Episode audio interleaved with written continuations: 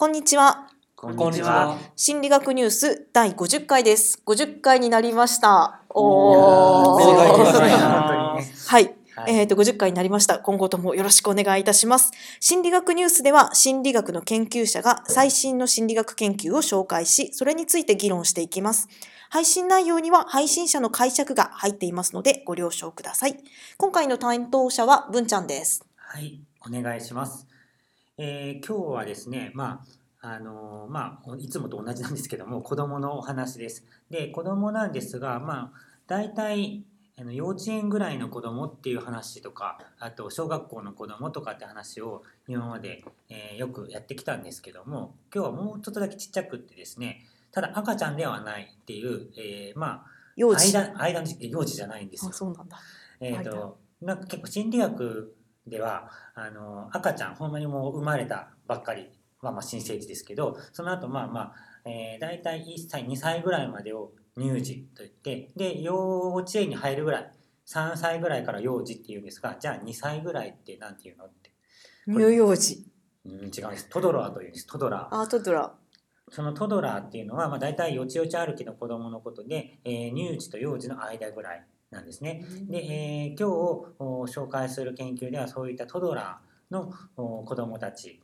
が対象となっています。えーまあ、前回ですね、えさんがあー利他的行動ですねなんかあの人を助けるみたいな話をしてたんですが、えー今回はですねその2歳ぐらいの子どもがあー人を助ける時の話です。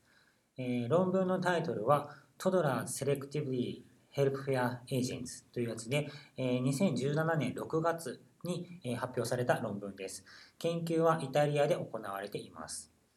で、まあ、子どもたちがどういった人を助けるのかっていうのを調べるっていうことをやってるんですがまずですね、えー実験者の人がですね2組4体のパペットまあ言ったらあやなんていうんですか手に入れて操る人形ですね、えーなんか日本語で何て言うんだろうあれわかんないですが人形？人形。ねこう口とか手とかパクパクパクパクとかってあのパペットマペットみたいな、そのまんまじゃん。そのまんまですけど。どこ行っちゃったんだろう、あの人。そういうやつですね、えーなんかドラクエの敵とかにもたまに出てきたりするんですがそういったそのパペット。でその2つのパペットっていうのがあー姉妹なんです。だから2組4体っていうのは2組の姉妹の設定のパペットがそれぞれいるということですね。で、えー実験者の人がですね、えーまずボールを使うんですがボールを落としてですね「Oh no, help me! ボールを落としちゃった」っていうんですねえーそうするとおあでまたあの助けてくれるっていうふうに子供に、まあ、お願いをするわけです。で、まあ、その子供の反応を待ってから次は2人の女性が出てきます。でその女性があのそれぞれですね、え2組のパペットの母親という設定になってます。だから2組の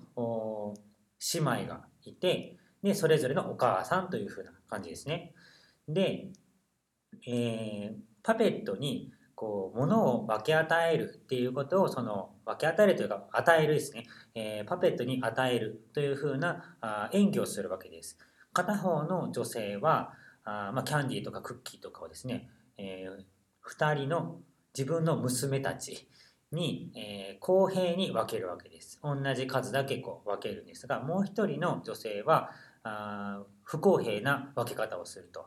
まあ、あの片方のパペットにたくさんあげるんだけどもう一人にはあげないみたいなそういったことをします。で、まあ、このやり取りを子どもたちは見た後、えー女性その、まあ、演技をしてた女性が2人いるわけですがその女性がボールで遊び始めるんですね。で4回投げた後真ん中に、えーこうボールを置くんですけども偶然ボールが地面に落ちます。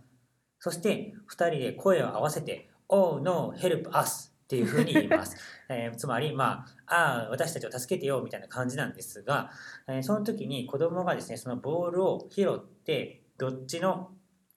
女の人にえー渡すかっていうのを見ているわけですね。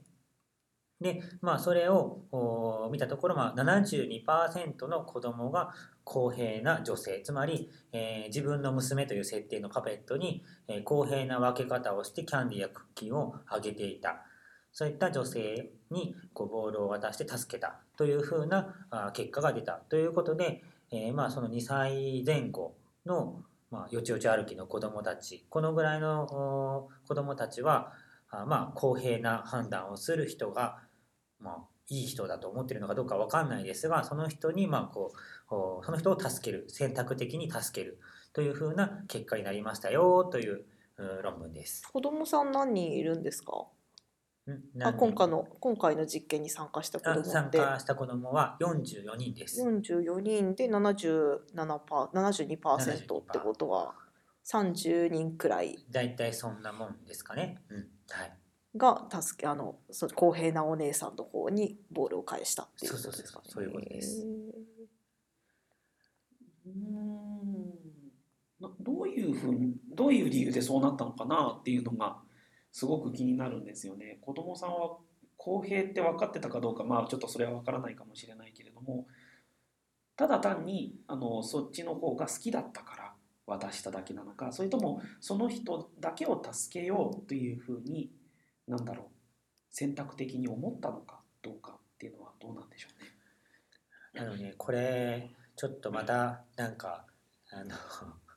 すごく言いにくい話ではあるんだけども、えー赤ちゃんとかこういったトドラーとかのまあ小さい子どもたちが実はこういうふうにまあ例えば公平な人を選択して、えーまあ、ものを、まあ、た助けるんですよとかあの実は赤ちゃんはすごくこう正義の心を持ってるんだとかそういった研究って結構多くあるんですけど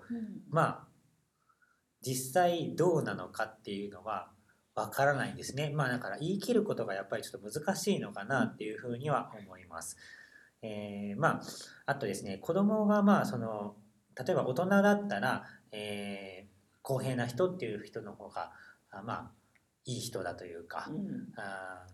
ちゃんとしてるというかね、えー自分の娘2人いるのに片方にたくさんあげてもう1人に全然あげないとかなんかそんな感じの人はあまり良くない人だみたいに思うのと同じように、えー子供も思いますよっていうことをこの人たちは言いたいのかもしれないんですがあー実際子供がそこまで考えてるのかっていうのはうん分かりません。終わった後に子供に何考えてこっちの人にあげたかとかって聞けなかったんですかね。やっぱ多分ね喋るの難し2い。歳ぐらいだとちょっとそれ聞いたところでうんって感じかなと。うんもうちょっとなんか小学校とかなってたらねあとはまあ幼稚園の年長さんぐらいになってたら結構その言語的な反応っていうのも取れたりするんだけれども、まあ、実際何が効いてるのかっていうの子供がどこまでものを考えてるのかっていうのはあのなんて言うんですかねいろんな研究で子供ってなんかすごいんだよみたいな研究もあるんだけれども実際本当にそうなのかっていうのはまあちょっとわからない。うんえーなのでまあこう子供を見た時にこの子はすごいなんかこう公平さとかを見てるはずだなんていうのはそんなに思わなくてもいいんじゃないかなとは個人的には思うんですがまあこういった研究もあるというふうな感じですかね。あのなんか2歳ぐらいの子供って自分自身が何か何かこう人に与えたりするときにその公平にやるとかどっちかをひいきするとかってなんかそういうことってやるんですかね？うんだからそのあたりも分かんないんですよね。まあ基本的に、えーどっちかをひいきするというかあのよくですね例えば自分のその同じような同じグループに入っている子供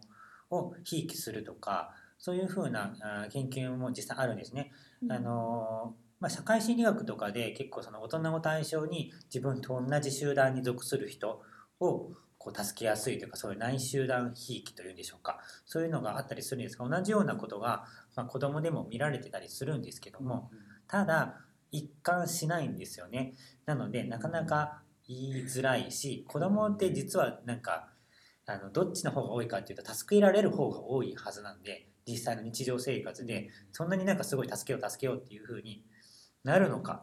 っていうのはまあまああのわからないただまあ実験でそういう場面を作ったらなんとなく渡してくれたっていう風な可能性もやっぱりあるのかなという気がします。これさもし不公平なお姉さんだけが残ってて「Oh no help me」っていうふうに言ってたらそれは返してくれるのかな？それともこいつにはそもそも渡さないぜみたいになるのかな？今回って2人のお姉さんがいて公平な人と不公平な人っていうそういう2人の中からどっちかを選ばなきゃいけないっていう状況にしてるけど不公平お姉さんだけだったらどうなるのかね？確かにそのあたりを調べたらまあなんか本当にそうなのかっていうのがうん、わかるかもしれないですね。その辺捨てちゃったりお前にやらせるやるくらいなら捨てるぜみたいな。でもどうですかね？それってなんだろう助けないより助けた方がいいよねとかあるいはもう完全にポンってやっちゃうのはそれは悪いことだっていうようなこう意識があればあまりしないような気もする。まあなんかあと「お前にはやらないぜ」ってなった場合になんかそれその結果を見て喜ぶ人はあんまりいないだろうなっていう気はするんだけどね。うんまあ、そうですね。まあその不公平お姉さんだけが残った場合っていうのは確かにどうなのかなっていうのは気になるところではありますね。うんはい、こんなところでしょうか。はい。心理学ニュースの Facebook のページがあります。Facebook で心理学ニュースと検索してみてください。質問やコメントなどがある方は Facebook のページからお願いします。心理学ニュースの配信に参加したいという方も Facebook のページからご連絡ください。で、次回の担当は、あ、私ですね、ゆうこが担当します。次回はですね、えっと、手書きで文字を書くということが発達に与える効果みたいな話をしたいと思います。もうちょっとお子さんの話が続く感じになりますが、よろしくお願いします。では、また次回ありがとうございました。ありがとうございました。